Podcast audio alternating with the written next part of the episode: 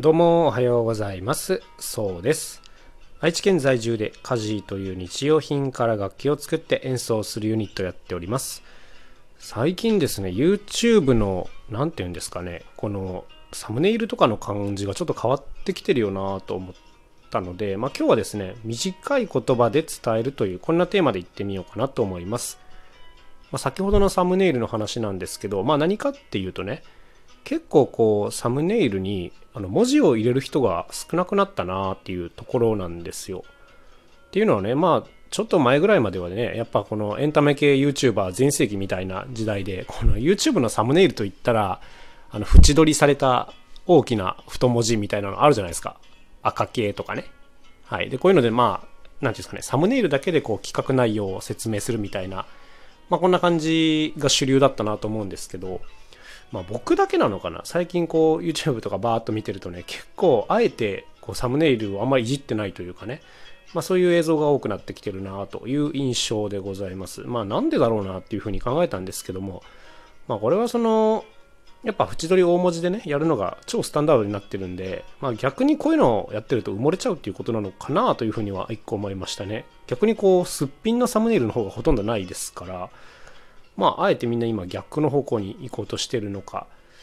っていうところですね。あともう一個ちょっと興味深いなと思うのは、なんていうんですかね、こうサムネイルで説明しすぎないっていう傾向があるなと思ってて、あの多少ね、こう文字を入れて編集したものを作る人とかでも、あのまあ僕だけかもしれないですけども、なんかね、前と比べて圧倒的に短い言葉で文字を入れてるっていう印象なんですね。どういうことかっていうと、例えばね、炎上ネタを扱った動画があるとするじゃないですか。あの、炎上したゲームまとめみたいな。はい。スマホゲームまとめとかでもいいんですけど、で、こういうのをやるときに、まあ、ちょっと前だったら、まあ今僕が言ったようなね、あの、過去に炎上したスマホゲーム、その原因はなぜみたいな、あの、そういった、なんかテロップというかね、そういったものがこうサムネイルに入ってきてたなと思うんですけど、最近のはですね、もうシンプルに例えば炎上とか、あの、これだけしかサムネイルに入ってなかったりします。だから、それだけ見ても何かわからないようになってるんですね。で、ただ、あの、なんか上手にできてるなと思って、これの原因を調べてみたんですけど、原因というか、それの工夫か。あの、これはですね、もうとにかくサムネイルで、えっと、目だけこう捉えて、あとはタイトルを読ませるっていう、こういう流れなのかなと思いました。要するに、ちょっと前までは、もうタイトルをなんか読まないから、あのサムネイル全部説明しようみたいなのだったのが、今はもうとにかくなんていうんですかね、あの結構タイトルを読ませようとしてるというかね、やっぱりこうサムネイルだけで全部説明しないっていう、こういう風にちょっとシフトしてきてるなぁと。まあ、あの、今日はね、説明してることすごい分かりにくいこと言ってるなと思うんですけど、あの、なんとなくこう感覚的になんか、サムネイルの作り方随分変わってきてるなという風に感じます。ので、えっ、ー、と、僕もですね、見習いまして、あの、サムネイルは、まあ、もともとそんな工夫してる方じゃないんですけども、どれだけ短い言葉でね、目を捉えられるかという チャレンジを今しております。目標は4文字か5文字以内というぐらいの、まあ、それぐらいのね、2、3文字で作れると最高ですけどね。まあ、そんな感じで最近はやっていたりします。で、こういう短い言葉で、ま、物事を伝えるっていうのはやっぱすごいね、僕大事なことだなと思ってるんですね。うん、なんか例えば自分のこととかをこう紹介するときとかも、やっぱこう時間があんま与えられてるわけじゃないと思うんですよ。こう相手もねみんなも忙しいですからあのまあ同じ内容だったらねより短い言葉で伝えてあげた方が、まあ、親切だよなというふうには思ってるんですけど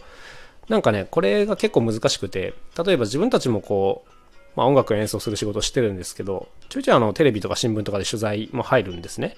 で聞かれることってね意外と決まってたりするんですねインタビューで。こうなんでこの活動を始めたんですかとか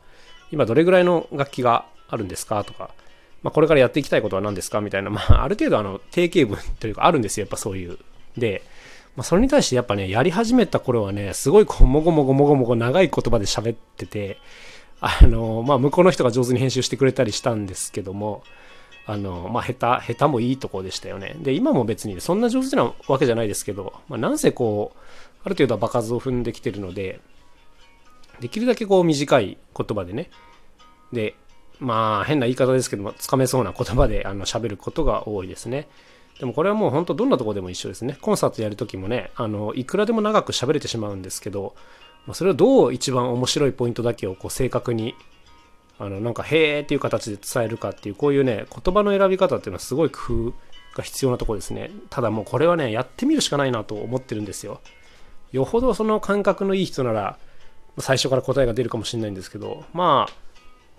あの そうですね。くまはまあおしゃべりが上手なんですけどもまあそれでもですねやっぱりこう何回も実験をして磨き上げていってるなっていう感じがありますよね。いろんな言い回しを試してあこの言い方が一番伝わるんだなとかね。そうそう。あ意外と自分でここは面白いと思ってなかったけどお客さんここで引っかかるんだなとかまあまあそういうことも実験ですよね。でこういったことはもちろんその実際の喋りだけじゃなくて当然あの SNS とかでも一緒ですね。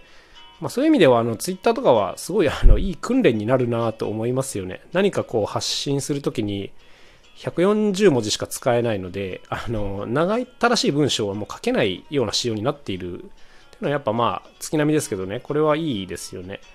あの僕たちもだから例えば動画の作品を発表するときに告知をどうしようみたいなことを考えるんですけど、やっぱこれね、SNS によって表現が変わってくるんですよね。その Twitter に書く書き方と Facebook の書き方、Instagram の書き方全部変わってくるなっていう感じで、中でも Twitter ですよね。その、とにかくみんなあの軽くさらっと見てるんで、もう、あの結論先に来るのは当たり前だし、もう本当に最初の1行で掴まなきゃいけないっていう、こういう場だなと思ってるんですけども、あんまりこうフォローしてる人たちの間に信頼関係とか基本あんまりないと思ってるので、そうそう、まあドライな方々相手にどうこう心をつかみに行くかっていうのはね、これすごいいい訓練になりますよね。で、やっぱりこう、これもですね、ある程度数を打って試さないと、なんとなくわかんないと思うんですよね。こう、なんていうんですかね、型みたいなものはないなと思ってて、なんか一回うまくいったやり方が何回も通用する世界ではないっていうふうに思ってるんですよね。そうそうそうそう。だから、なんかこう勝ちパターンを見つけるんじゃなくて、ある程度高い確率であの打率を残せるっていうそういう訓練の仕方をしてった方がいいかなと思いますね。ことこの SNS に関しては。うーん。まあ難しいとこですけどね。まあ個人的にはその一発うまく当たったからってまた次も同じやり方っていうのはちょっと浅はかかなっていう気がしているので。まあまあまあまああの偉そうに言っといてね大した数字も伸ばせてないんじゃ全然お話にならないんですけども、まあ、こんなことを考えてたりしますね。はい。で、このやっぱ短い言葉で伝えるっていうのはね、やっぱもう何回も言ってますけど、訓練と環境だなと思いますね、本当に。で、やっぱこれ制限かけられないとなかなか磨かれない力だなと思ってて、うん、しかもあの本当に厳しい制限ね。あの、今まで自分が10行ぐらい使って、えー、説明してたことを、えー、3行で伝えなさいみたいな、これぐらい、えっ、ー、と、厳しい制約が課されると、やっぱ本当に必要なものだけをこう取り出して、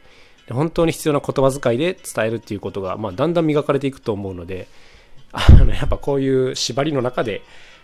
訓練していくとか、仕事していくとか、まあね、こういうことがやっぱ大事かなと思いますよね。結構あの、まあブログとかね、自分のメディアとかだと結構字数制限なしで物事が伝えられちゃったりするんですけど、まあ本当にね、長文っていうのはもうちょっと読んでられないですよね。あの、言葉遣いがめちゃくちゃ上手な人の長文はまあ読んでて気持ちいいんですが、まあ、そうじゃないですね。あの、一般的な、まあ、訓練してない人の長文っていうのは結構辛いものがあるので、まあやっぱできるだけ短い言葉でね、伝えてあげるのがいいですよね。はい。まあこんな感じで今日お話したんですけども、これは普段のですね、事務連絡とかも全部そうですよね。うん、なんか、なかったらしい言い回しをされると、ちょっとあの、めんどくさいなって思っちゃうことも正直多いんで、あの、はいか家で答えられるようにしてくださいみたいな、あの、こんなことも、まあ僕はね、思ってしまう性格なんで、大事なとこはね、ちゃんと時間をかければいいんですけど、まあそうじゃないところは、本当にもう削って削って削っていきたいなっていう、そんな感じでございます。あの、特に情のない人間と、まあ自分でも思うんですけども、まあまあ、あの、情がないっていうか、